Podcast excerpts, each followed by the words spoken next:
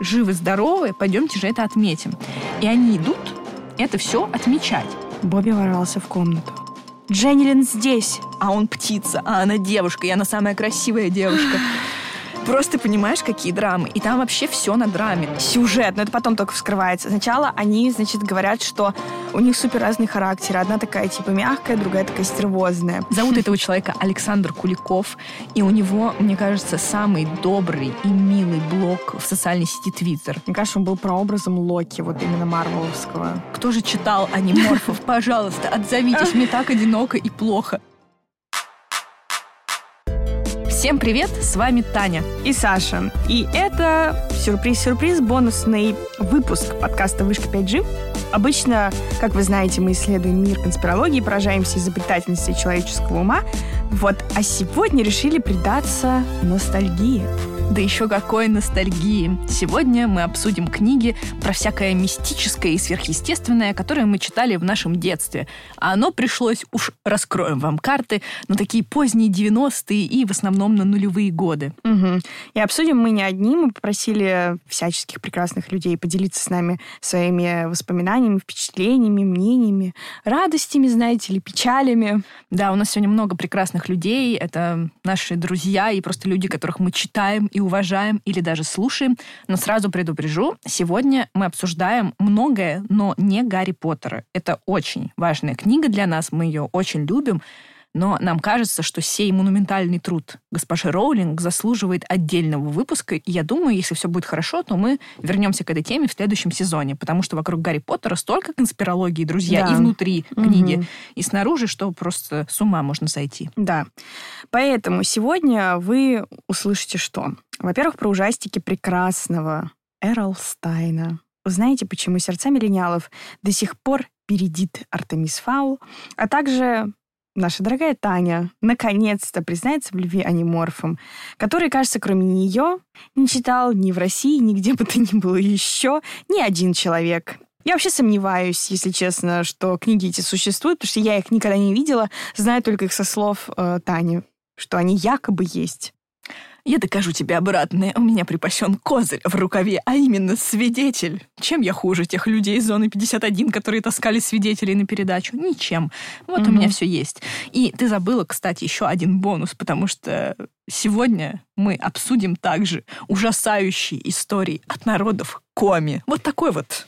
Такой точно, вот точно, да. Это, это прям эксклюзивный контент и просто потрясающий. Он потряс меня, потрясет и вас, что я могу сказать. Ну и вообще, короче, обсудим книжки, на которых мы росли и росла наша любовь к всяким ужасам, страстям и конспирологии. Да будет так. Они бросились к дому. Шторы в гостиной были задернуты, в доме было темно. К пяткам Бобби пристали травинки. Он подернул трусы, они слиплись и набрякли от меда. «Бобби, мне страшно!» – прошептала Мелани. Без стука она открыла дверь, и они вошли в дом.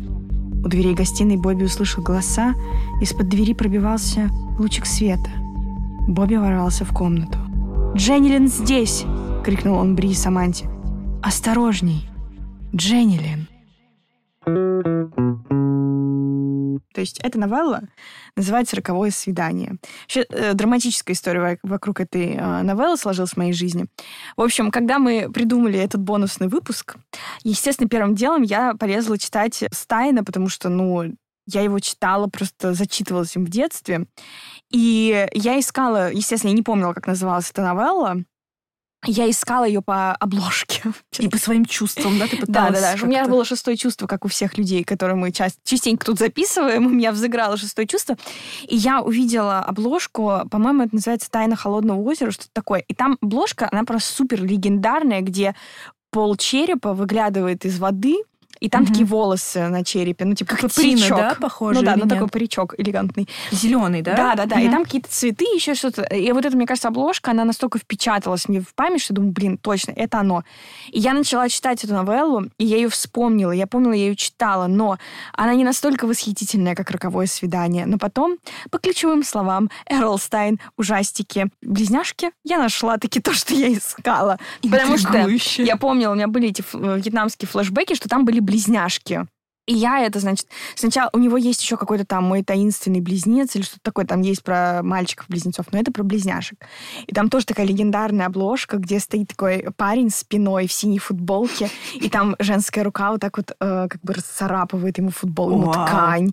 Вот, да, вообще, так, э, честно говоря, там так, так- такое, знаешь, эротики полно, на самом деле, в самом ты тексте. Да-да-да, у них там то поцелуй, то что-то еще. Намеки на то, что там э, в старшей школе они уже не только целуются, Что ты Да-да-да. говоришь? и в целом там э, сюжет довольно интересный, и я говорю, там именно как бы ужаса как такового его, в общем-то, мало. Вообще, по сути, комедия положения, честно говоря, получается. Ну, может, это для тебя, любительницы, знаешь, crime и всякой Да. расчлененки, это так, знаешь, как орешки пощелкать. Ну, вообще, может, да. более впечатлительные люди, типа меня, вообще не смогут Ну, спокойно э, читать. зато скажи мне, как ты думаешь, про что там речь идет? Две роковые близняшки, какой-то парень. И вот Да. он бежит, а у него там у него трусы слиплись от меда и к пятке пристала трава. И вот они бегут. Они Да. бегут. Но мне кажется, там какая-нибудь близняшка роковая. Я не знаю. Может, они какие-нибудь там, знаешь, типа сиамские близнецы, но разделенные. Нет. Злая. Подожди. Нет! Может быть, там. Ну, короче, они какие-то явно убийцы, зомби, апокалипсис. И они этого мальчика хотят э, расцарапать и душу его украсть. Не знаю. Мне, короче, кажется, что близняшки какие-то темные материи, какие-то существа, которые там внезапно всех поубивают. Нет. Что Вообще значит нет, ты не попала ни в одно. Ну, в какую-то новеллу я попала. Нет, ну в одну, да, в одну из его новелл ты точно попала. Да, но в эту нет. В общем, есть вот этот вот Бобби, главный герой. На самом деле он ни хрена не хороший мальчик, он бабник. Вот, короче, он там с одной, то с другой, то с третьей. И в итоге, э, значит, он узнает, что на год младше учатся вот эти близняшки, типа самые красивые девочки в школе. И он такой, о, я хочу мутить с двумя сразу. И, короче, сначала соблазняет одну, потом вторую, и одна такая типа тихая, а вторая типа такая немножко сумасшедшая. И потом... Разбитная девчонка. Да, и эти две близняшки начинают его натурально газлайтить. Они его газлайтят весь сюжет, но это потом только вскрывается. Сначала они, значит, говорят, что э, у них супер разные характеры. Одна такая типа мягкая, другая такая стервозная. При этом потом вот эта стервозная говорит, что вот эта вот, которая мягкая, если ее расстроить, она превращается в сумасшедшую и вообще делает все, что угодно. Потом они ему врут, что у них еще третья близняшка. И типа она совсем типа отбитая, и эта близняшка предлагает одну из этих близняшек убить ему. И он такой, типа, блин, чё, чё? Короче, они его реально газлайтят парня просто весь сюжет Да книги. ты что? Да, они ему потом говорят, что вот эта третья, у нее якобы есть татуировка бабочка, и она ему то показывает, то не показывает. Потом он едет в машине, якобы с одной из э, близняшек, и у, него, у нее падает бретелька, а там этой нет татуировки. Он такой, блин, кто это? Кто это? И, короче, они реально его просто тупо... э, Сводят с ума. сводит с ума. А потом выясняется, что все вот эти бабы из черлидерской комба- команды, они тоже в курсе этого всего, и они все в этом участвуют. Вау, такая женская Да, там солидарность. просто феминизм. И, короче, в итоге, а причем здесь мед? В общем, в итоге одна из этих вот близняшек, э, там не очень понятно, кто из них конкретно изображает вот эту третью. Э, Но, э, вероятно, они то ли они меняются, то ли еще что-то. Короче, и она якобы увозит этого Бобби в якобы хижину в лесу, которая принадлежит им, ну, их семье. И там его привязывает э, дает ему бутылкой по башке, вырубает его, привязывает к Жесть. этому стулу, выливает на него мед и пускает муравьев э, этих э, каннибалов. И они типа его там грызут, но ему там, естественно, очень плохо. В итоге он каким-то образом развязывается, выбегает на дорогу. А там по счастливой случайности одна из подружек этих вот близняшек типа едет. Это как раз вот эта Мелани, с которой они там бегут. И он ей говорит, типа, блин, Дженни Лин, вот эта вот, типа, третья вернулась. Она говорит, господи, нет, что же это такое? Как же такое могло произойти? В общем, говорит, я тебя спасу, но сначала нужно предупредить близняшек, что она хочет их убить. И она, значит, его везет к ним в дом. И вот как раз этот сюжет, когда он, он там вбегает, там, типа, все сидят, чилят, папа этих близняшек сидит, и он такой, типа, блин, она вернулась. И они типа, что ты говоришь, что ты говоришь, типа, ничего такого не было. В итоге загазлайтили парня, и все, типа, и он И на ну, этом так. все закончилось, да? ну, типа того, они потом ему говорят, типа, да, это тебе возмездие за то, что ты так с нами всеми поступал, никакой Дженерин нет. И заканчивается все тем, что они отдают ему конверт в котором э, лежат э, татуировки переводилки с, эти, с этой бабочкой. Какая жесть! Это же просто психологический триллер. Да, там еще, знаешь, там в середине одна из этих близняшек, когда Бобби, ну вот это главный герой, ей говорит, слушай, там типа вернулась ваша третья сестра, она говорит, блин, отстойно. Вот моя сестра, она когда расстраивается, она начинает придумывать, что у нас есть третья сестра, но ее на самом деле не существует. И, короче, он вообще не понимает, что происходит. И это просто великолепно. Они дурят ему голову все это время, и это просто супер. Слушай, это так крипи, потому что, мне кажется, судя по тому, судя по тому, как пишет Стайн, насколько я помню, там ты реально в какой-то момент, ну, не очень понимаешь, да, а да, это да. реально как бы все, Да. ты, как бы с героем вместе Мгм. не понимаешь, до тебя не Да. доходит. Ну, и еще я хочу сказать, что вот эти вот муравьи-каннибалы на самом деле не существуют, и они там об этом говорят, что это просто были муравьи красные. Ну, типа, они его пожалили, это супер неприятно, понятно, но там никакой смертельной опасности уж точно не было.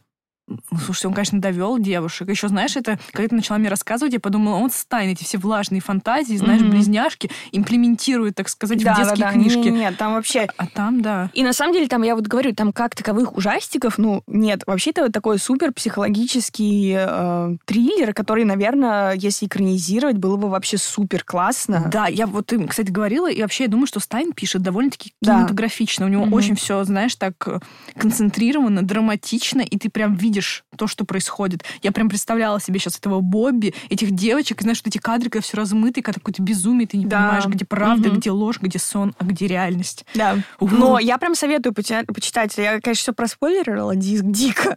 Ну, Но очень интересный и очень хороший перевод. на удивление, кстати, Да. в 90-е хорошо переводили книжки. Ну, Хотя, ну, вот не я не все, знаю. но вот это да. Ну вот в случае с ужастиками, это заслуга переводчика или это заслуга Стайна, чей английский язык, ну прямо скажем, он для детей, он довольно-таки примитивный, там как бы негде разгуляться особо, просто сидишь и переводишь. Ну, наверное, не знаю. Но в целом все равно явно ну, ощущается какая-то литературная работа над вот этим текстом, редакторская. Вот.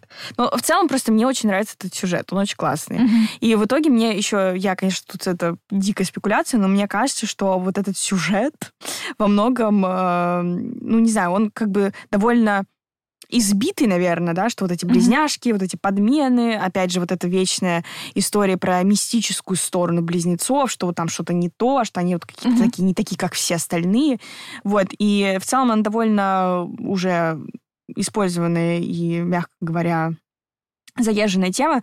Но, во-первых, он был одним из первых наверняка, кто про это Сто думал. процентов. И на самом деле мне очень понравилось то, что действительно какая-то такая суперфеминистская повестка, когда они просто все объединяются и просто доводят парня до сумасшествия, просто врут ему все. И э, одни говорят одно, другой другое, он не понимает, кому верить. Ну, там еще они параллельно ему, там, не знаю, разрезают шины на машине, на Ягуаре. Ну, это тоже, конечно, интересно, что человеку там явно он там, ну, условно, Лет в 11 16, да, классе, у него. Ягуар. При этом непонятно, кто его родители, и вообще там никто не фигурирует. Ну, типа, порезали ему там шины, еще что-то, заставляют его красть э, браслеты там, потому что это якобы классно, и говорят, что если ты не, не украдешь мне браслет, то трус. Ну, в общем, реально парни просто там довели, конечно. Ну, ка- как бы, да, но феминизм тут в том, что они реально объединились и дали отпор. Да. Конечно, не очень экологично, скажем прямо, ну, но... знаешь, какой привет, такой ответ. Да. Надеюсь, это стало ему уроком, Мгм. и он больше не будет так э, себя вести Да, с надеюсь, дамами. что он просто не сошел с ума после этого и не закончил жизнь в психушке. Это было бы Он обидно. уже как родной, просто хочется пожалеть. Бобби. Он уже все отстрадал. Слушай, а ты же любишь имя Боб, ты же все время Боб Лазар. Боб Лазар, Роберт Да. Лоуренс Стайн, Боб Стайн, сам про себя писал. Боб Стайн. Боб Стайн.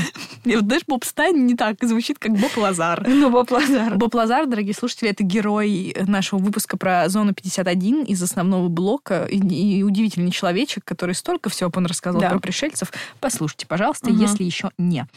Что ж, я вообще очень порадовалась, знаешь, что вот прошли годы, да, ведь мы не перечитывали до этого выпуска ужастики. Да. А ты вот, знаешь, в сердечке есть эта любовь, Мгм. горит этот очаг, и ты вот нашла просто по зову сердца Да. этот ужастик и погрузилась в эту атмосферу. Предлагаю тебе послушать да, да. историю человека замечательного про его опыт столкновения с ужастиками. Зовут этого человека Александр Куликов, и у него, мне кажется, самый добрый и милый блог в социальной сети Твиттер. Он сам себя называет как-то тайм-тревел-блогер, потому что там очень много, знаете, нашего детства, ностальгии, 90-х. Он проводит очень классные опросы, и так мы узнаем, в каком регионе говорят купаться, а в каком мыться. Как называется снегокат и снегоход, и в а разных ты, кстати, регионах. как говоришь, купаться или мыться? Мыться, мыться. Я тоже говорю мыться. Купаться а вот для меня это типа плавать в бассейне, ну, да, там, не знаю, да, в море. Море. А вот во многих регионах говорят купаться. И там куча таких, что ластики по-разному называются, сотки, фишки. И кроме того, он очень много классных штук, он собирает коллекцию вот этих всех ужастиков. Еще, помните, были детские детективы.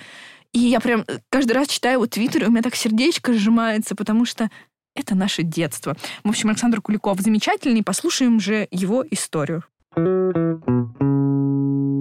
Дело было в 1999 году. Я учился в пятом классе. Мне было 11 лет. И в нашей школе, я не знаю, как сейчас обстоят дела в школах, но в 90-х во всех школах было не скрыться от коммерции. То есть прям в школах торговали, не знаю, всякой всячиной, начиная от жвачек, газировки, чипсов, продолжая какими-то канцелярскими принадлежностями и заканчивая, не знаю, комиксами, наклейками, ну вот всем таким прочим. Вот в частности, в нашей школе прям была полноценная палатка с печатью, где продавались книжки, тетрадки, комиксы, журналы, что угодно. И я помню, как в один из дней я обратил внимание на небольшой такой томик в мягкой обложке, очень красивый, на котором красными переливающимися буквами, такими, э, они объемные такие эти буквы были, было написано «Ужастики». И книга называлась «Пугало гуляет в полночь». Я на следующий день выпросил у родителей то ли 30, то ли, по 40 рублей.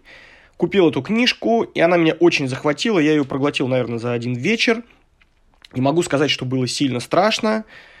После этого я купил вторую книгу, которая называлась «Добро пожаловать в мертвый дом». И вот она меня уже напугала гораздо сильнее, чем «Пугало гуляет в полночь».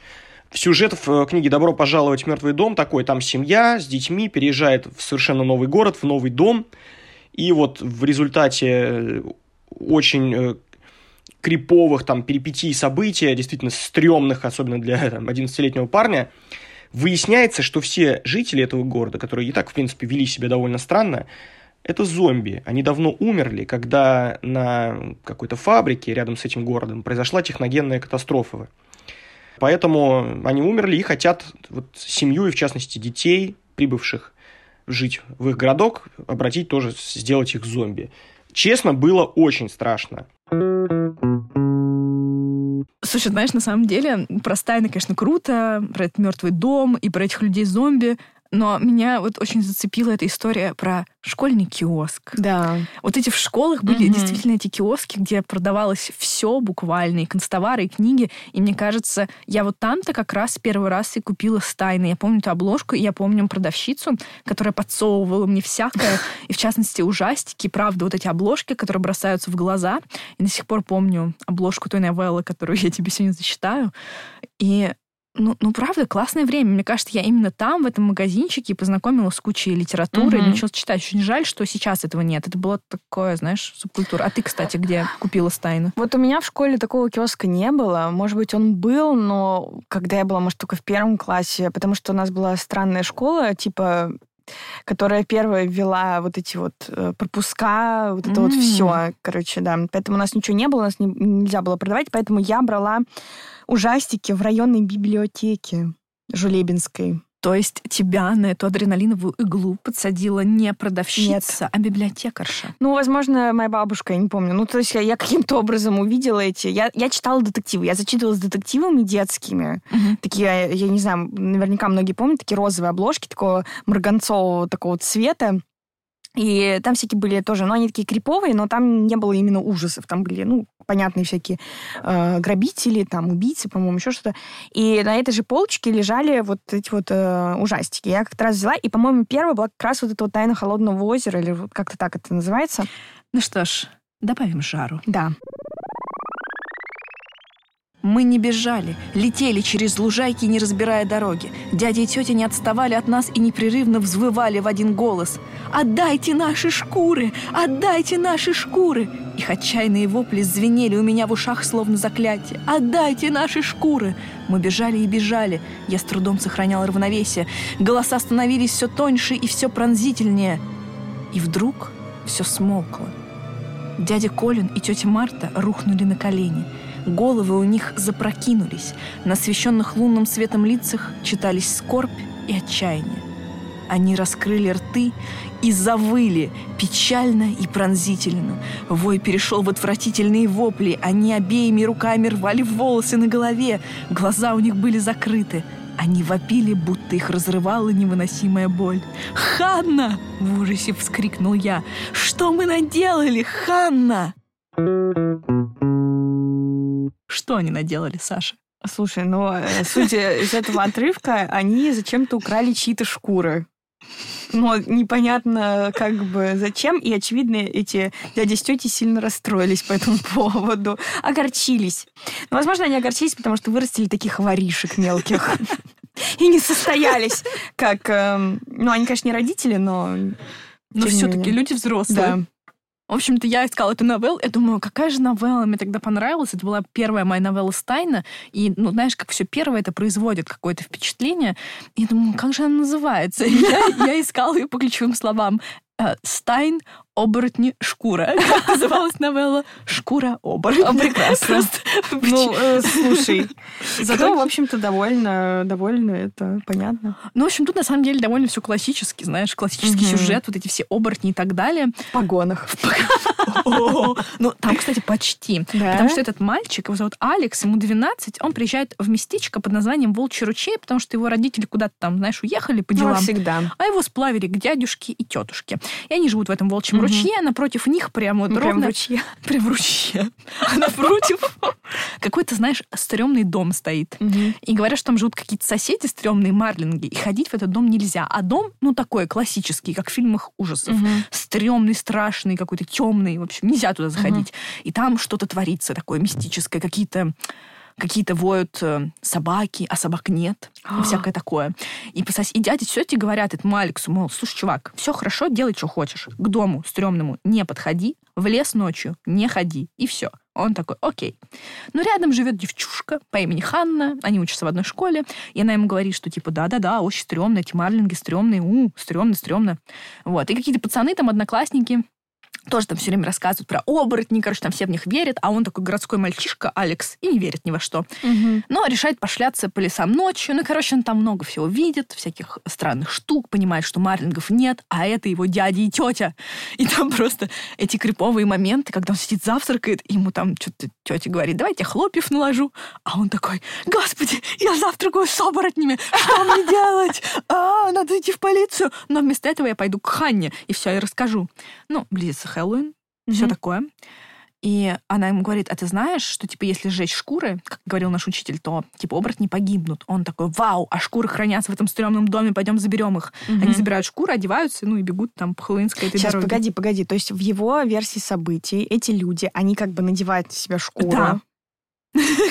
Короче, у них шкура это как, как такая накидка. Накидка. И как вот мантия-невидимка. Вот типа того. И они вот в канун там полнолуния, они идут в этот дом марлингов, накидывают на себя эти шкуры, выпрыгивают через окно и идут там куда-то.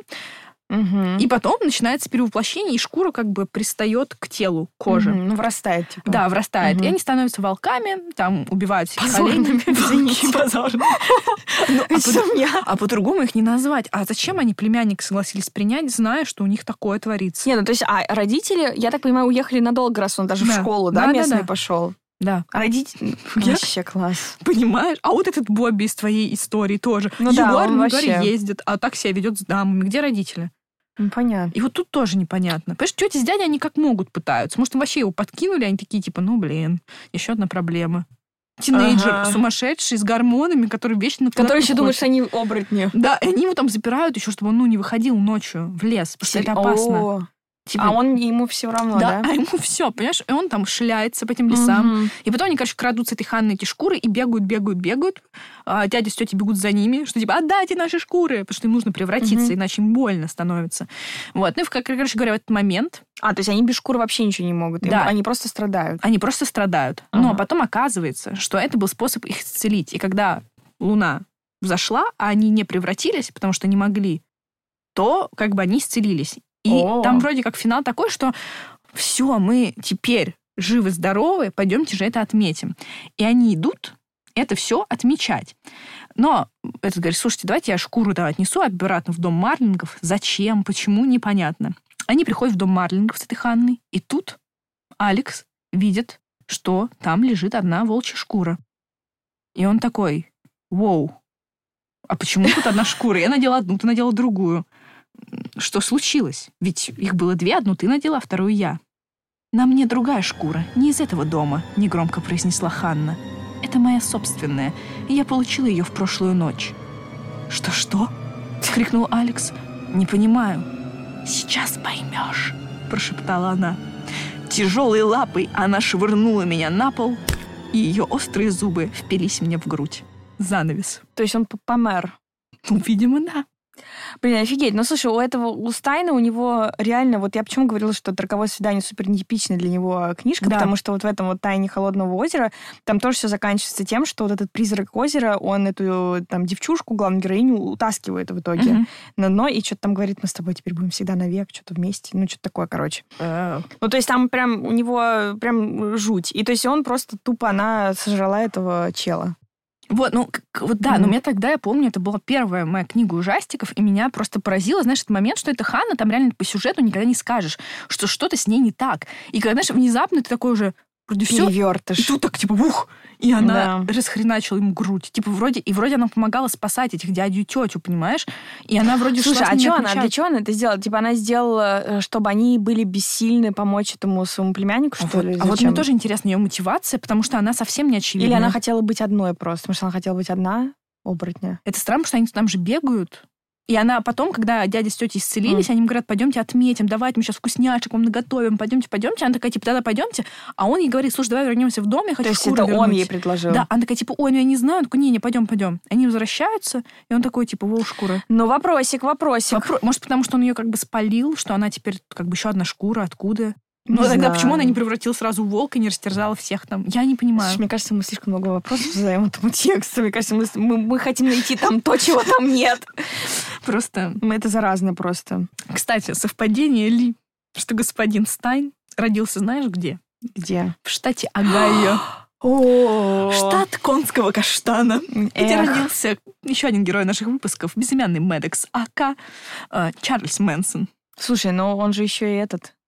У него недавно день рождения был. А он жив? Да, у него 8 октября был день рождения, ему лет 70, мне кажется, может, чуть больше. Но просто он как бы весы, все такое.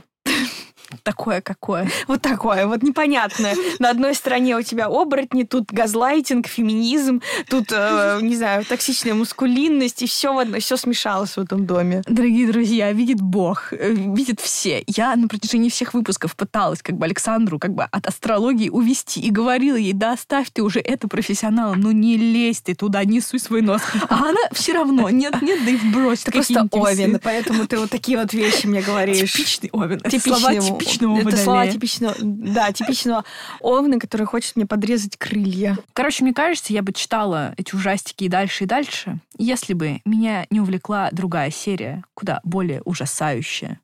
Аниморфы. Вот, ну, в общем, я так чувствую, что сейчас открывается какой-то ящик Пандоры. Я, бог видит, пыталась обойти его стороной.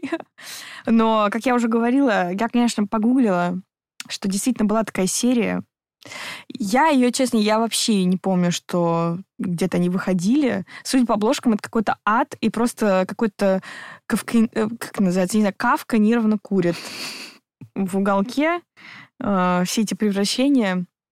Ну, расскажи же, расскажи же нам. Знаешь, я не теряю надежды при помощи нашего прекрасного подкаста найти своих друзей, соратников и людей, которые читали аниморфов. Надо сказать, что я неоднократно проводила опросы в Инстаграме, в Телеграме и в своем личном Инстаграме и спрашивала, кто же читал аниморфов. Пожалуйста, отзовитесь, мне так одиноко и плохо. И отозвался ровно один человек. К сожалению, он не успел прислать э, аудиоотзыв, поэтому я буду зачитывать его сама. Но, пожалуйста, не думайте, что это сфабриковано. Этот человек правда существует. Еще один знаю. человек, который читал. Короче, я думаю, стоит, наверное, рассказать, о чем Да, это. Чтобы ну- все понимали, и ты понимал. И я надеюсь, дорогие слушатели, что либо найдутся мои друзья, которые это читали, либо вы все сядете и прочитаете. Потому что я приготовила аргументы, почему эта серия важна и нужна нам всем сейчас же. Сейчас нужно будет включить какой-то такой звук, знаешь, типа 25-м кадром, что всех запрограммировать. MK Ultra. MK Ultra. Ну, короче, э, что такое аниморфы? Это такая young adult фантастика, то есть книги для молодых взрослых, то есть для людей с мозгами и молодостью. Вот так. Так я себя называю в приватных беседах всегда. Человек с умом и молодостью. Так вот, на самом-то деле в Соединенных Штатах Америки это просто культовая серия. И там даже сериал снимали, там куча мерча по аниморфам Чё, и так далее. серьёзно? Да, это супер культовая тема. И даже какие-то модные дизайнеры вдохновляются аниморфами на своих показах. Я в телеграм-канал это обязательно эм, выложу. Этих моделей, которых превращают в богомолов. И я тут нашла, кстати, одну рецензию на эти книги, тоже американского критика.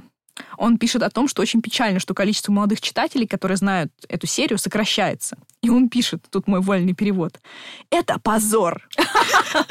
Потому что если вы современный ребенок, который ищет по-настоящему жесткие истории о взрослении, которые пропагандируют гендерное равенство, расовую терпимость и свободу самоидентификации, вы не можете и мечтать о саге лучше, чем аниморфы. Как вам такое? Ну, это тема? хорошо. А кто э, писатель, кто это написал? Это написала женщина. Исчерпывающе. Благодарю. Я не помню, как ее Кэтрин звали, как, короче, как-то там Кей Эпплгейт. Мисс-. Миссис Эпплгейт. Миссис Эпплгейт это написала. И вот история от нашего подписчика и слушателя, который просто, знаешь, является тайным борцом за свободу нашей расы по имени А. Артем. Артем, спасибо тебе большое, что прислал мне этот отзыв. Я помню, это будто вчера. Солнечный день, ничего не подозревающий я, как навстречу ко мне выскакивают агенты Йорков или Ярков и начинают слежку. Вообще, на самом деле, я очень смутно помню эту серию. Возможно, я случайно нашел ее у брата. Примерно в это же время я посмотрел фильм «Факультет» с Элайджи Вудом, где они с наркотиками спасались от пришельцев. Спасибо, MTV. И «Ловец снов». Поэтому все эти вселенные перемешались у меня в голове, и какое-то время я ходил как ярый фанат РЕН-ТВ. Главное ощущение от книжки, которое я помню, это чувство некого отвращения от изображения на обложке. Человек, превращающийся в муху на фоне токсично-желтых облаков в стиле Windows 95. Я прочитала книжки 2-3, так как моя психика в том возрасте, лет 9-10, явно не могла выдержать того объема дичи и межпланетного заговора. Главное, что я запомнил, что суперспособности аниморфов мне не супер зашли, но борьба подростков с галактической опасностью была очень захватывающей. И как ты думаешь, что же его так захватило? В моем представлении, да? То есть есть какая-то... Они всегда одни и те же, эти люди, или они Да. в каждой книжке разные? Главный герой — пять подростков. А, то есть они... Им вс- 11-12 лет, 12-13, по-моему, даже. Ну, то есть они вот э, обладают способностью превращаться в, ну, в какое-то животное, да, там какое-то, да? Все сложнее. Все, ладно, я рассказываю, много штамить.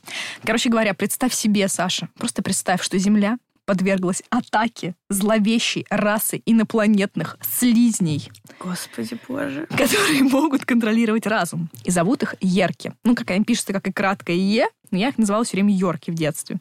Правильно. Йорк. Йорки. Короче говоря, это такие серые слизни, которые заползают в мозг существа через Мгм. ухо и тут же получают контроль над всей нервной системой, доступ к памяти, ко всем нейронам и управляют человеком так, что мы с тобой разговариваем, а у меня может быть в ухе Йорк сидеть, и ты никогда этого не поймешь. Офигенно. Некоторые люди могут сопротивляться, как бы, но, знаешь, так эпизодически, типа, рукой как-то дернуть. То есть, может, Полина Гагарина с неё, типа, рабыня Йорков, я не знаю. Но в целом это почти невозможно, и очень много сил на это уходит. Короче, они просто все. И Йорки заво- завоевали таким образом очень много всяческих рас во Вселенной и используют их, ну, в качестве своих, как бы, хозяев, они же паразиты.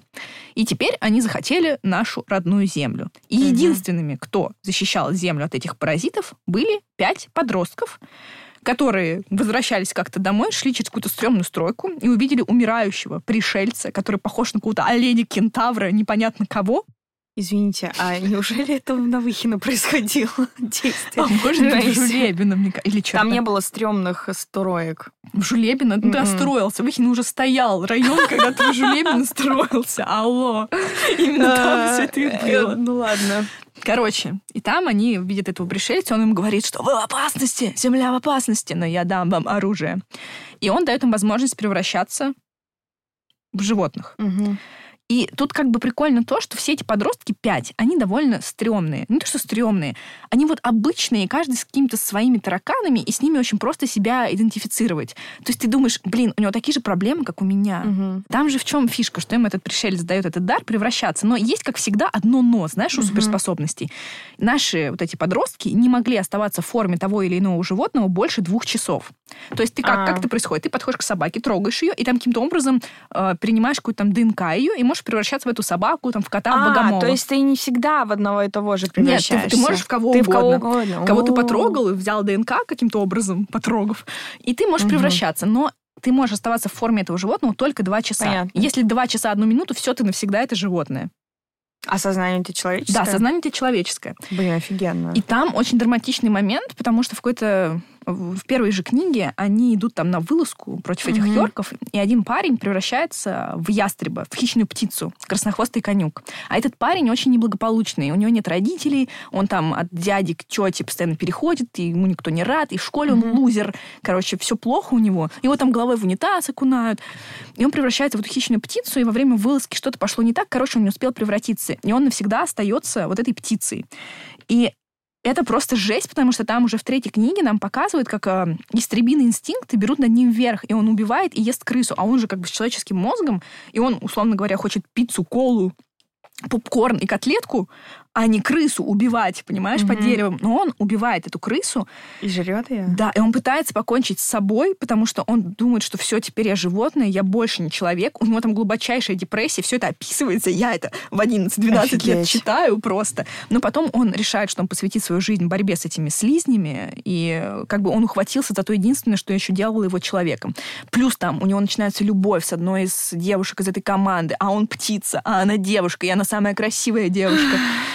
Просто понимаешь, какие драмы. И там вообще все на драме. Там постоянно показываются разделенные семьи. Джейк, э, глава всей этой шайки лейки подростков, узнает, что его брат под контролем Йорков. То есть он его враг. И он просто в шоке пытается его спасти и не может. И там до конца саги вот это противостояние. Там, короче, постоянно все по разные стороны баррикад, разбитые семьи, сложные решения. И каждая сюжетная арка очень законченная и очень драматичная. И по мере Мгм. развития серии, а там 54 книги, друзья, становится все чернее и чернее. И очень прикольно показаны гендерные роли. Например, кузину этого Джейка, Рэйчел, самая красивая, она типичная блондинка, которая обожает шопинг, знает всех модных дизайнеров и все такое прочее, но при этом она превращается просто в какого-то воина, амазонку, королеву воинов, Мгм. и она уже не может себя контролировать, и настолько нравится уже убивать и э, просто сражаться с Йорками, что она абсолютно не приспособлена к Мгм. мирной жизни. То есть вообще тебе не девочка-конфетка.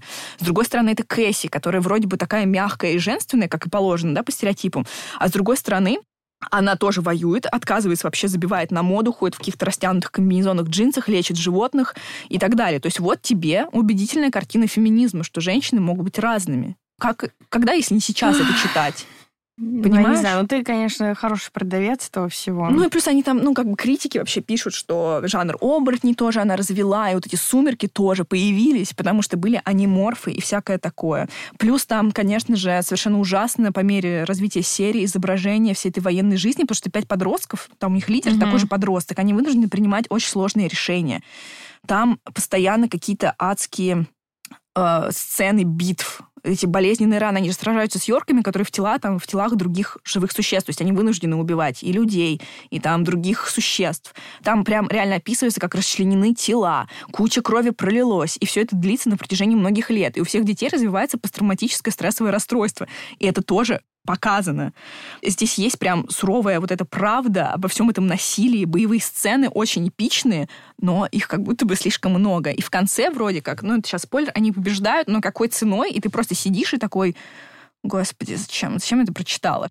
Финал там не такой уж счастливый, Мгм. и Applegate, автор, написала там в послесловии, что «Ой, да, наверное, вы на меня рассердитесь, что я оставила вот так фанатов и опять бросила героев там в какую-то жесть, но я считаю, что они не могли выжить просто в мирном, под мирным небом, и у них был только единственный вот исход снова куда-то там лететь. И ты просто такой, ну блин, просто война всех покрошила. Йорки э, просто негодяи. Мне нечего добавить. Ты будешь читать аниморфов? Ну, если учесть, что ты просто э, прижимаешь лезвие ножа к моему горлу сейчас, то да. Не, ну, э, во-первых, у меня, значит, два вопроса. Давай. Во-первых, значит, я так понимаю, что вот эти вот йорки, которые Да. яркие, они, значит, э, уже поработили энное количество Да, других. рас, Да. да. То есть, а те расы, они такие же бесполезные, как человеки? Нет, там есть такие пришельцы, как хоркбашерцы называются, они просто машины для убийств, то есть у них тела лезвия. Ну вот, да. А зачем им тогда люди понадобились? Больше тел, очень большая численность А. населения, классная планета, которую можно переустроить. Итак, что у нас дальше в программе, Александра? Да, мы потратили э, 85 часов на, на а, аниморфов. Это было познавательно, тем не менее. Но на самом деле хочу я сказать, что, судя по всему, ам, огромную роль в становлении личности сыграл Артемис Фаул. Некто Артемис Фаул, по которому сняли, по-моему, фильм, который отстойный, судя по всему. Это прям роман. Мне кажется, что многие вспомнят Артемиса Фаула благодаря обложкам, опять-таки, потому что они были... э, Одна из них, я точно помню, была на бордовом фоне, и там были почему-то изображены персонажи аниме. Непонятно, какое они имеют отношение к ирландцам, но почему-то, не знаю, то ли это была оригинальная обложка, то ли это россиянские люди решили, что класс, пойдет. Вот, но она прям такая обложка, прям супер врезающаяся в память. Там сидит такой, ну, как выясняется, мальчик, э, с темными волосами на каком-то типа троне, и стоит девушка эльфийка, ну или что-то в таком духе, в зеленом таком одеянии, но они все, да, почему-то ну, это, наверное, манго считается технически. Ну, то есть такое вот классическое изображение э, такого японского, не знаю, ну, мультипликационного искусства, скажем так. Да, правильно я сказала? Ну, наверное. Короче, а, я думаю, что многие, на самом деле, помнят этот сюжет. Вот, видимо, я была увлечена аниморфами, потому что... Да, тебя не поработили Да. просто. Возможно, тебя Йорки поработили, сказали, читай. Я, я в шоке. Ну, потому что Артемис Фаул вообще прошел мимо меня. Вообще, я только помню вот обложки, я помню этого мальчика, но меня никогда не возникало даже желания прочитать. И я каждый раз удивляюсь, когда вижу где-то в интернетах упоминание Артемиса Фаула, а не аниморфов. Расскажи мне, пожалуйста, что это? Да, я на самом деле его не люблю не так сильно, как ужастики, потому что про ужастики я могу говорить просто днями и ночами, но, тем не менее, Артемис Фаул мне, я помню, мне он очень понравился. В целом, это интересный такой цикл э, книг, и написал его ирландский писатель Оуэн Колфер. Там всего, по-моему, 9 книг, если не ошибаюсь. Ну, в общем, Артемис Фаул очень интересно, что на самом деле главный герой — злодей. И он, конечно, такой в лучших традициях, супер э, харизматичный, классный, весь такой умный, хитрый и так далее. То есть он такой, ну, злодей, который вызывает некоторые, не знаю, хорошие чувства к себе. То есть это не какой-то отвратительный чувак, который творит зло. Но, в общем, этот Артемис Фаул — это вундеркинд и наследник преступной династии. То есть он, э, ну, преступники, они просто обычные преступники. Никакого отношения к потустороннему миру они не имеют. А, Но вот этот Артемис, этот мальчик, он убежден, что э, существуют сказочные ге- герои, вот эти всякие эльфы, пикси, гномы, что они существуют в реальности. И он собирается их не просто найти, но найти и начать использовать их в своих корыстных э, целях. М, То есть такой маленький негодяй. Ну, да, что-то такое. И а, у него есть телохранитель, там довольно такая фундаментальная фигура, которая во многом ему помогает. А, его зовут Дворецкий. М. Да, вот такое неожиданное. Как будто тоже классический сюжет, знаешь, все эти дворецкие, которые подельники. Да, да. Там... Домработницы, подельницы. Это отсылка к выпуску про Марлин Монро. Да. В общем, там все завязывается э, на том, что они прибывают в Хашимин, Артемис, и не- неожиданно, да, Мгм. место. Ну, в общем, Почему нет? Ну, они туда прибивают, потому что знают, э, что якобы там есть какой-то, ну, по-моему, то ли это портал какой-то. Ну, короче, каким-то образом можно э, выйти на связь с этими сказочными существами. Встречают там девушку Пикси, эльфа. И обманом он у нее выманивает книгу. А, книга это оказывается такой своеобразной энциклопедией сказочного мира. Ну и, короче, там вот... Ну, короче, короче, он Да. пытается найти всех этих существ Да, да, и да. использовать их. Да. Э, Ну, и немного подробнее про, про Артемиса Фаула нам сейчас расскажет, в том числе нам с тобой, ну и тебе в частности, а, и также нашим слушателям а, наш хороший добрый товарищ Богдан. Он является парфюмерным блогером, правильно? Я бы даже сказала критиком, потому что у Критиком, него да. очень классный блог про различные ароматы. Мы оставим ссылку в описании. Посмотрите, прям ну, хорошо, очень классно, экспертно пишет. Да, но что самое для нас главное, то, что ему очень нравится Артемис Фаул. Книги действительно великолепные. Кто-то их э, когда-то назвал крепким орешком с феями или с эльфами. И, в общем-то, это недалеко от правды, потому что, э, по сути, это такие очень, э, очень круто сваренные, как сказали бы американцы, такие hard-boiled fiction. Э, это такие, по сути, боевики, а, но да, для детей или как минимум для всех возрастов. Наверное, больше всего меня зацепила вторая и третья книги. Я никогда не забуду эпизод во второй книге. Действие происходит частично в России, а, и герои там находятся под обстрелом. В них, значит, стреляет э, группа ассасинов-гоблинов, которые стреляют э, по ним из лазеров, с воздуха. Им нужно защищаться, и они запрыгивают на атомный поезд, который везет переработанный плутоний и уран на э, завод химический завод «Маяк». А, на них действует, значит, радиация, то есть время идет на минуты, их, э, они находятся под обстрелом, и, в общем, это просто какой-то дикий, абсолютно безумный экшен для, там, 14-летнего Богдана, это было просто каким-то просто событием на самом деле. Э, я читал эти книги в российском э, издании, в русском переводе. Э, позже уже я читал их в оригинале, и на самом деле перевод достаточно хорош. Это не тот случай, когда вам необходимо искать оригинал. Я не знаю, как они будут читаться сейчас, во взрослом возрасте, но если у слушателей есть, например, подрастающие дети, то я рекомендую как минимум посоветовать эти книги вашим детям, потому что это это какой-то невероятный экшен, это, это противостояние магии высоких технологий.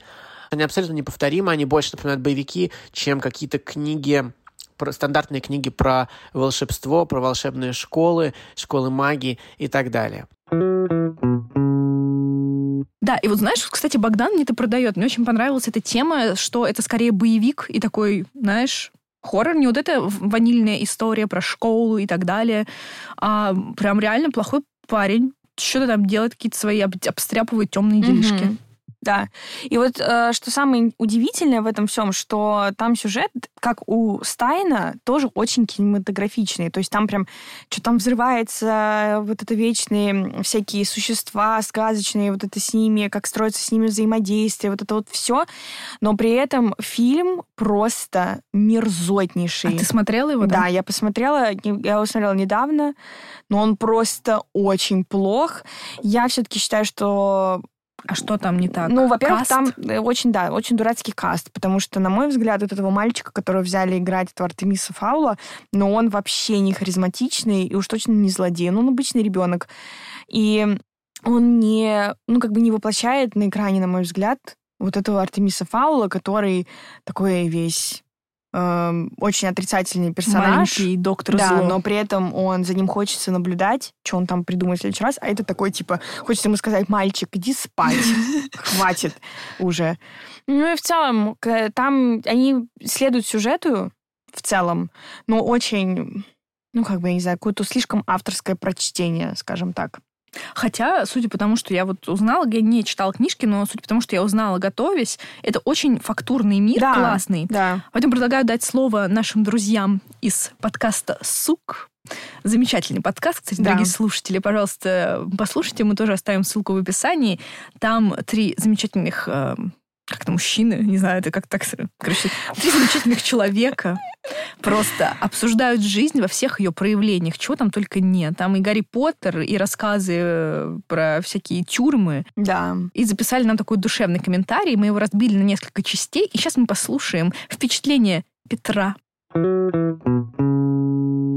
Это не чистый фэнтези, это фэнтези, замешанный на простой человеческой гениальности, которую я довольно часто замечаю в своих э, сведущих Максима Евгеньевича Сергея Викторовича. Помимо этого, там есть примесь э, всякой техники и очень интересно продуманная раса в этом сеттинге. В завершении расскажу про одну. Мне кажется, это идеальное воплощение концепта гнома, который я вообще когда-либо где встречал. Э, дело в том, что... Рытвинг. Да, э, Мульч Рытвинг, может быть, чье-то сердечко всколыхнется при этом имени. Дело в том, что гномы из волшебного народца — единственная раса, которая лишены магии в этом сеттинге. Зато у них огромное количество всяких физиологических примочек, скажем так.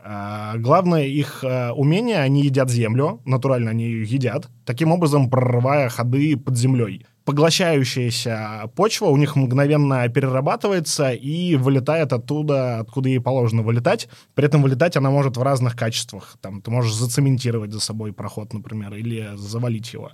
Помимо этого, всякие крутые штуки, вроде выдернув волосы со своей бороды, ты можешь придать ему любую форму, какую захочешь, он застынет через пару секунд, получится, например, отмычка. Таким образом, э, гномы в этом сеттинге являются идеальными прохиндеями, взломщиками, и это вот очень важно помнить о том, что даже к каким-то общепринятым вещам можно подходить очень креативно.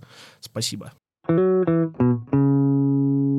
Ну вот, к вопросу о фактурности этого мира. Вот как те гномы, которые вот едят э, землю? По-моему, это просто великолепно. Ну то есть э, гномы, опять же, может быть, э, для меня гномы не играют какой-то большой роли вот в сказочном мире, потому что я тот самый несчастный человек, который росла, на Гарри Поттере, там гномов-то вообще, по-моему, нет. Ну, они просто в саду но живут. они есть, да, и, и там, по-моему, какие-то типа лепреконы уже, но это немножко Да. другое. Вот, поэтому для меня гномы это просто реально садовые фигурки, которые там есть и, и просто иногда помогают там вспахивать землю. Ну, Но- для, для меня еще это гномы из «Властелина колец», эти странные А, ну да. существа, которые охраняют там сокровища. Ну, тут они прям какие-то, знаешь... Вот, не знаю, Петя так про них рассказал, что... Как Петя сказала, ну да, мы знакомы, Петр, буду говорить так. В общем, так, так это рассказал, что я прям, прям знаешь, прям живые Да. гномы. У них какая-то своя инфраструктура, своя какая-то жизнь, вот живые персонажи. Но Это тебе не смурфы. это, это вообще не смурфы, как бы смурфы там рядом не валялись. Но мне очень понравилось. А, еще один комментарий от Сук подкаст. Давайте послушаем. У меня вообще не было знакомства с какими-то начальными частями этой книги. Я просто взял у друга из коллекции сразу даже не то, что последнюю часть, а вот эту, знаешь, самую фанатскую часть, где просто досье персонажей, всякие фанатские... тоненькая э, такая. красная такая, тоненькая. Бордовая, Да-да-да. это вот четвертая часть. И вот э, смешно, что ты начал про гномов, потому что меня больше всего именно впечатлила там фишка с гномами, тоже про их задний проход и э, то, как они сделали наличие газированной воды в волшебном мире. Там э, Мульч Рытвинг, он как раз э, говорит, что вы не смеете даже петь воду из такой-то корпорации, потому что там целыми днями сидят гномы, жрут землю и обогащают эту воду. Поэтому я был просто в детстве этим уничтожен и пошел читать это полностью. И то, что там в первой же книге человек голыми руками дерется с троллем, влюбляет, Дворецкий. влюбляет тебя в это до самого конца. Ну и скажи мне, что это не ценное качество. Слушай, это супер. Обогащение воды я просто обожаю. Как бы... Как бы я... Но я- это же важно, продали. это же действительно важно. Не, слушайте, вы мне продали эту книгу. Но что я хочу сказать? Чем мне сейчас покорил Артемис Фаул, что, правда, человек создал какую-то классную вселенную, и мне кажется, прикольно Мгм. ребенку прочитать про какого-то героя, антигероя, Да.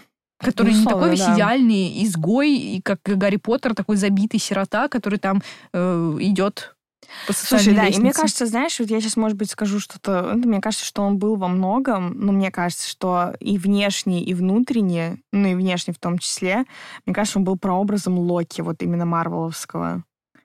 Потому что он очень-очень, что-то очень сильно напоминает. Он у него весь такой образ, такой тоже этот э, брюнет. Ну, Локи кто? Бог обмана. Ну вот, и он очень похож тоже такие вот эти вот э, найти, что-то кого-то использовать, там что-то еще. То есть вот такой типа злобный гений. манипуляций. Ну что же, а теперь напоследок бонус. Немножечко русской нашей жести Эх. от коренных народов Республики Коми. О, да.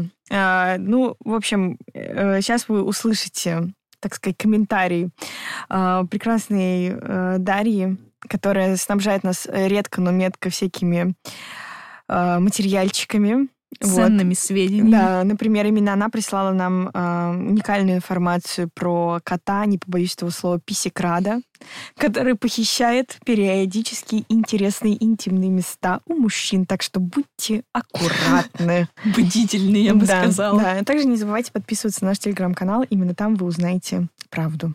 Пока мы с тобой подвержены а, американскому-британскому и ирландскому, в том числе, влиянию, натовскому, будем честны, читали всякие ужастики, аниморфов и так далее, человек читал все детство «Страсти народа в коме». Как тебе такое? Всем привет и прекрасного дня. Я Даша. Спасибо Саше и Тане, что пригласили меня в свой подкаст. Я практически залетела к ним, как рэперы залетают на feat. Ну а теперь давайте перейдем к более серьезным и интригующим загадочным вещам. Хотела я начать с того, что я родилась в республике Коми. Коми-народ относится к группе финно-угорских народов. Делятся они на коми-зыряна и коми-пермяков, которые никогда имели общую мифологию. Но язычество было искорено в процессе христианизации, но, естественно, как мы понимаем, не до конца. Но вот большое количество Количество мифов сохранилось и по сей день, и часть из них школьники, обратите на это внимание, изучают на уроках коми-литературы и сегодня. Здесь важно отметить, что комифология не уступает по своим пугающим и ужасающим сюжетам русским народным сказкам. Ну, кто читал русские народные сказки, не про колобка и теремок, конечно, а вот про ведьм, мертвецов, леших, чертей и прочую различную нечисть, тот наверняка знает, что конец этих сказок далеко не счастливый. Скажу одно, что к первому классу я была уверена, что меня уже ничем не испугать, пока на уроках литературы родного снова коми-краем нас не познакомили с мифологией финно-угорских народов. Главным героем в коми-сказках является Пер-богатырь. Коми вообще верили, что Пера был первочеловеком, который сам изготовил себе лук и стрелы, ну, такой вот лесной Адам практически. Пера занимается земледелием, как герой, охотничьим промыслом. Дружелюбен, миролюбив, но порой бывает очень вспыльчив. Например, есть одно из сказаний, где Пера борется с лешим Верса, зовут это лешего, такое название. Пера сначала ранит противника и леший, тяжело раненый, оставляя кровавый след, бежит в сторону Урала добегает до горы Болванов камень, где у него был дом, и умирает на пороге этого дома. Пира-богатырь тем временем находит мертвого противника по кровавому следу и становится мужем его жены, то есть фактически уже вдовы. Какое-то время они живут счастливо, но однажды Пира возвращается домой с охоты и входит в дом без стука. Здесь очень важно обратить на это внимание и на то, что эта литература изучается в начальной школе. Пера видит свою жену, щелкающую в шее, которых она находит в волосах на снятом со своей головы скальпе. После После чего Пера ее убивает, так как он понял, что она оказалась ведьмой. Ну вот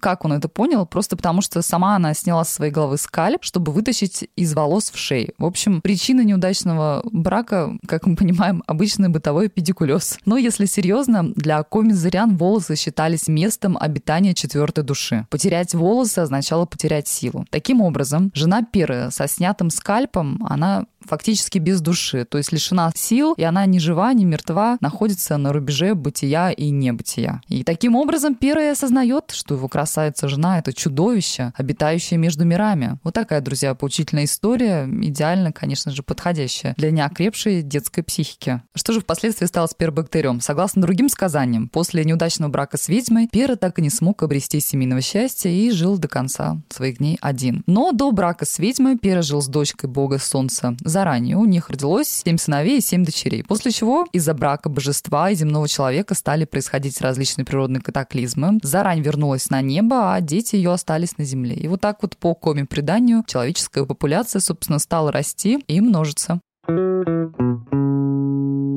Я могу сказать, что эта история про самое, богатыря. Да, самое страшное, мне кажется, все эти ужастики вообще рядом не стояли. Просто рядом. И главное, знаешь, мне понравилось, что он там в конце так и не нашел больше свою любовь. То есть такая драма у человека случилась. Ну, да. И это они читали в начальной школе. Слушай, я рада, что в нашей начальной школе мы максимум реально ужастиков читали. Я не вынесла бы этого. Я не вынесла. Я вообще не знаю. Но я, правда, когда уже поступила в университет, как я думаю, и ты, и столкнулась э, вообще с античной э, литературы в том числе, да, то есть это, это же не просто там Зевс, который прилетел и всех оплодотворил, там все вообще на самом деле все жестче. А, но также древний славянский эпос, он же тоже, в общем-то, поражает своей жестокостью крайней. И там один Бова Королевич чего стоит, который там в 13 лет уже, блин, пожить успел. Два раза там женился, уже там половину людей э, поубивал. Я помню, он там только кого-то вскрывал, в чьей-то коже ходил. Ну там какой-то ад. Просто человеку там 13 лет или там 14. И он же не один такой. Ты знаешь, ты мне сейчас просто это разблокировала воспоминания. Да, это же жесть. Я, я вспомнила, как я читала к древнерусской литературе сказание о Дракуле воеводе. О. Он просто какой-то отбитый совершенно чувак, и даже когда он сидел уже угу. в темнице, он на кол сажал мышей. То есть он сделал колышки и на кол этих мышей насаживал. Типа он не мог просто так сидеть, ему нужно было продолжать убивать даже там. Да. Дракула воевода — это, ну, как раз э, как бы Да. прообраз того самого Дракулы, которого потом Мгм. эти романтики все воспели. А там настоящий такой олдскульный наш Да, Дракула. это ужас. Ну, это просто страшно. И Я Да. не знаю, когда Дарья все это рассказывала, у меня, правда, эти флешбеки всплывали. А еще, помнишь, была серия каких-то русских сказок, где очень страшные иллюстрации, где э, избушка на курьих ножках, короче, обнесена забором, Да. а на ним человеческие головы какие-то. Да-да-да-да. И даже прям есть какой-то Мгм. иллюстратор, который это делал, тоже выложил в наш телеграм-канал. Это просто стайн с его обложками. Это просто, знаете, вот это попса какая-то. Ну, так и есть, слушай. Ну, она такая, блин, э, лубочная, знаешь, а не то, что настоящие вещи. Да. И вообще, конечно, этот выпуск разблокировал мне очень большое количество воспоминаний разного рода. Вот как Дарья разблокировала мне сейчас вот эту вот Дракулу воеводу, так и вот еще наши друзья, опять же, Просто, из суп да. подкаста э, поделились с нами своими впечатлениями о других книжках, которые они читали в детстве. Спасибо, господа. В свою очередь, э, быстро скажу про то, что меня в детстве, наверное, среди э, таких сверхъестественных штук э, больше всего впечатлила книга Григория Остера, детского писателя. Если я не ошибаюсь, именно он ее написал. «Красная рука, черная простыня, зеленые пальцы». Она сводила все в единый сюжет, где некий стажер пришел в милицию, тогда еще в милицию, и расследует все эти паранормальные сверхъестественные дела, которые завязаны на сборнике вот этих детских страшилок про гроб на колесиках, э, черный тюльпан, э, красное пятно на стене, зеленое печенье и прочая вот такая вот э, штука, которая сейчас может прозвучать несколько наивной, но когда тебе 8-11 лет, это вызывает натуральное какание кирпичами и некоторое количество бессонных ночей, вследствие которых ты даже зовешь своего дедушку переночевать с тобой в одной комнате, и он идет и ночует, стелет э, матрас и ночует с тобой в одной комнате, но в три часа ночи ты просыпаешься в холодном поту от того, что твой дедушка неистово храпит, просто так неистово, что еще неизвестно, что страшнее, красная рука или храп твоего дедушки в три часа ночи. Ну, я считаю, что храп деда — это просто лучшее просто. Вот, понимаешь, вот, да, страху нагоняло Да. все это ужасно. Эти страшилки, я их помню. Я их помню. И, кстати, про красную руку. А, я не знаю, как бы я не очень помню, что Остер именно писал про красную руку, но я помню Успенского. А Успенский был одним из моих любимых писателей в Мгм. детстве. И Успенский написал книгу, в которой он объединил все вот эти Да. детские страшилки. Она Но у называлась... Острова такая же была штука. Да? Ну, Похожая. У него были страшилки, у него сначала вышли вредные советы легендарные. Это, конечно. А потом, да, у него были там... Ну, Я просто не помню, может, там, наверное, как-то по-другому она называлась. Вот возможно. Там вот «Красная рука» просто... э, Я вот вспомнила то, что я читала про «Красную руку», и там я не поленилась, я нашла, тоже освежила впечатление. Я сейчас тебе зачитаю начало. Там Мгм. еще, знаешь, такой советский колорит. Однажды, в конце июля, в пионерском лагере под Голицыным нашли задушенного мальчика. Он лег спать, как и все другие ребята, в палате на 22 человека. Но утром не проснулся, не побежал на зарядку, как все, а остался лежать в своей кровати в углу. Тихенький и дохленький. Простите, Успенский. Зачем вы так написали? И там дальше начинается какое-то невероятное расследование. Там этот сыщик, просто Леонид Коневский своего времени, знаешь, таким советским колоритом. Коневский тоже прекрасный. Да, вот он идет и распутывает всякие версии, что это красная рука, это могут быть пришельцы, это может быть какая-то дьявольщина, или же это какой-то, знаешь, случайный сгусток материи, ну или молекулы, Молекулы. как мы знаем из Да. интервью матери Моргенштерна. Да. Так что это, это просто страх. Ты и прям читаю, я не хочу. Я, когда читала это в интернете, эти отрывки, чтобы освежить, я смотрела там комментарии людей, и все пишут, типа, господи, я второй раз это не переживу, хватит, остановитесь. Как нам это вообще покупали все? Я не знаю, вот я Успенского не читала, я просто слышала про вот это вот все. У Остера вышла книга, которая называлась «Школа ужасов». И там был вот про этот вот про автобус, я помню, ужасная история, который едет в никуда, или там что-то такое, типа, есть какой-то автобус, куда ты садишься, и он просто куда-то едет. Слушай, я, я не знаю, не понимаю, как наши, реально, как наши родители этому потворствовали. Хотя наши родители тоже, знаешь, те еще были. Наши родители родили нас в 90-е годы. Я Решив, что- благодарна им за это. Да, нет, это да. ребенок, Ну, который просто, благодарен. как бы, это такое довольно спорное решение, скажем так. Но знаешь, вот, да, вот про храп деда. У меня, конечно, не храм деда, но вот мне кажется, бабушки с дедушками, они тоже играли какую-то роль, потому что у меня есть гипотеза, связанная с тем, что они оказались вот тем поколением, которое как бы совсем вообще советское, но которое вынуждено существовать в 90-е, которое вообще совсем не советское. И то есть, если наши родители еще все равно, ну, более-менее молодые люди были на тот момент, то эти-то уж точно были вынуждены подстраиваться. Mm-hmm. И вот моя бабушка рассказывала мне одну историю чудесную про ведьму. Вот, это просто застряло в моей памяти до сих пор. В общем, суть в чем была, что еще там, получается, кто, ну, например, бабушка ее, то есть совсем, да, э, какие-то там родственники, жила в деревне, в которой жила якобы ведьма, которая умела превращаться в кабана, ну, такого прям вепря. А не морфка. Да-да-да. И она была такая злобная бабка, которая, у которой была дочь, и эта дочь вроде как замутила с каким-то парнем из соседней деревни, ну, что-то там. Она ее не отпускала на танцы, но она все равно пошла на танцы, и в итоге, когда они возвращались с танцев, вот эта дочь с ее парнем, на них напал этот вепрь. И дочь не растерялась и избила ее какой-то палкой этого вепря. А потом, ну, на следующее утро вот эта вот бабка ходила избитая вся. И все такие, типа, о, блин, она вепрь. И потом еще была история, что она не могла умереть, потому что, ну, россиянские ведьмы не могли умереть просто так. Им нужно было передать свой дар кому-то. И только тогда они могли умереть. И вот она была уже старая, уже не могла ходить. Ну, короче, ей хотелось уже умереть. И она все искала человека, которому передать свой дар. В итоге она ее нашла, якобы передала ей дар и умерла. Просто это какой-то знахарь по России Вообще. один или что-то такое, какое-то ведьма. Но что я могу тебе сказать? Я рада, что это было mm-hmm. в нашем детстве, что мы это читали. Я считаю, что это классная литература, что это очень увлекательно. Да. И мы, реально, мы дети за, там, не знаю, полчаса получали уже какой-никакой художественный опыт. Я не очень верю в эти рассказы. Наверное, такое бывает, когда маленький ребенок увидел в шкафу у родителей 20-томник Блока и пошел его читать и Нет, стал вундеркиндом. Да, это классный художественный опыт. Это то, что ты читаешь, идешь дальше, как бы это помогает, это какая-то база. И вот да. так от сестер Воробей, от их романов, я пришла к мадам Бавари, от ужастиков к Дракуле воеводе, от аниморфов к Ляде Гомера. Пусть будет так. Хотя да, в Ляде да, да. все не настолько эпично. Да. Но в любом случае, спасибо всем, что нас слушали. Слушали наш весь сезон основной, а теперь, получается, бонусный контент. Встретимся совсем-совсем скоро с чем-нибудь новеньким. Но еще мы выпустим какие-нибудь бонусные эпизоды.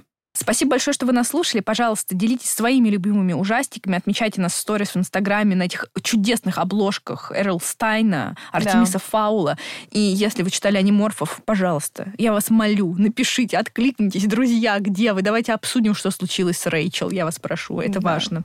В итоге, следите за нашими соцсетями, потому что мы вместе с издательством АС подготовим для вас супер розыгрыш ужастиков, тех самых ужастиков Эрл Стайна. У вас будет возможность выиграть одну из его чудесных книжек, переизданных, между прочим, потому что такое чудесное творчество должно переиздаваться, должно жить. И, наконец-то, вы тоже узнаете что-нибудь про шкуры оборотней, ну, или про, не знаю, подземных монстров, еще что-нибудь. Почитайте. Вот, так что следите мы вместе с издательством АСТ разыграем пару книг. Да, спасибо большое всем, кто был с нами. На этот раз точно все. Всем пока. Пока.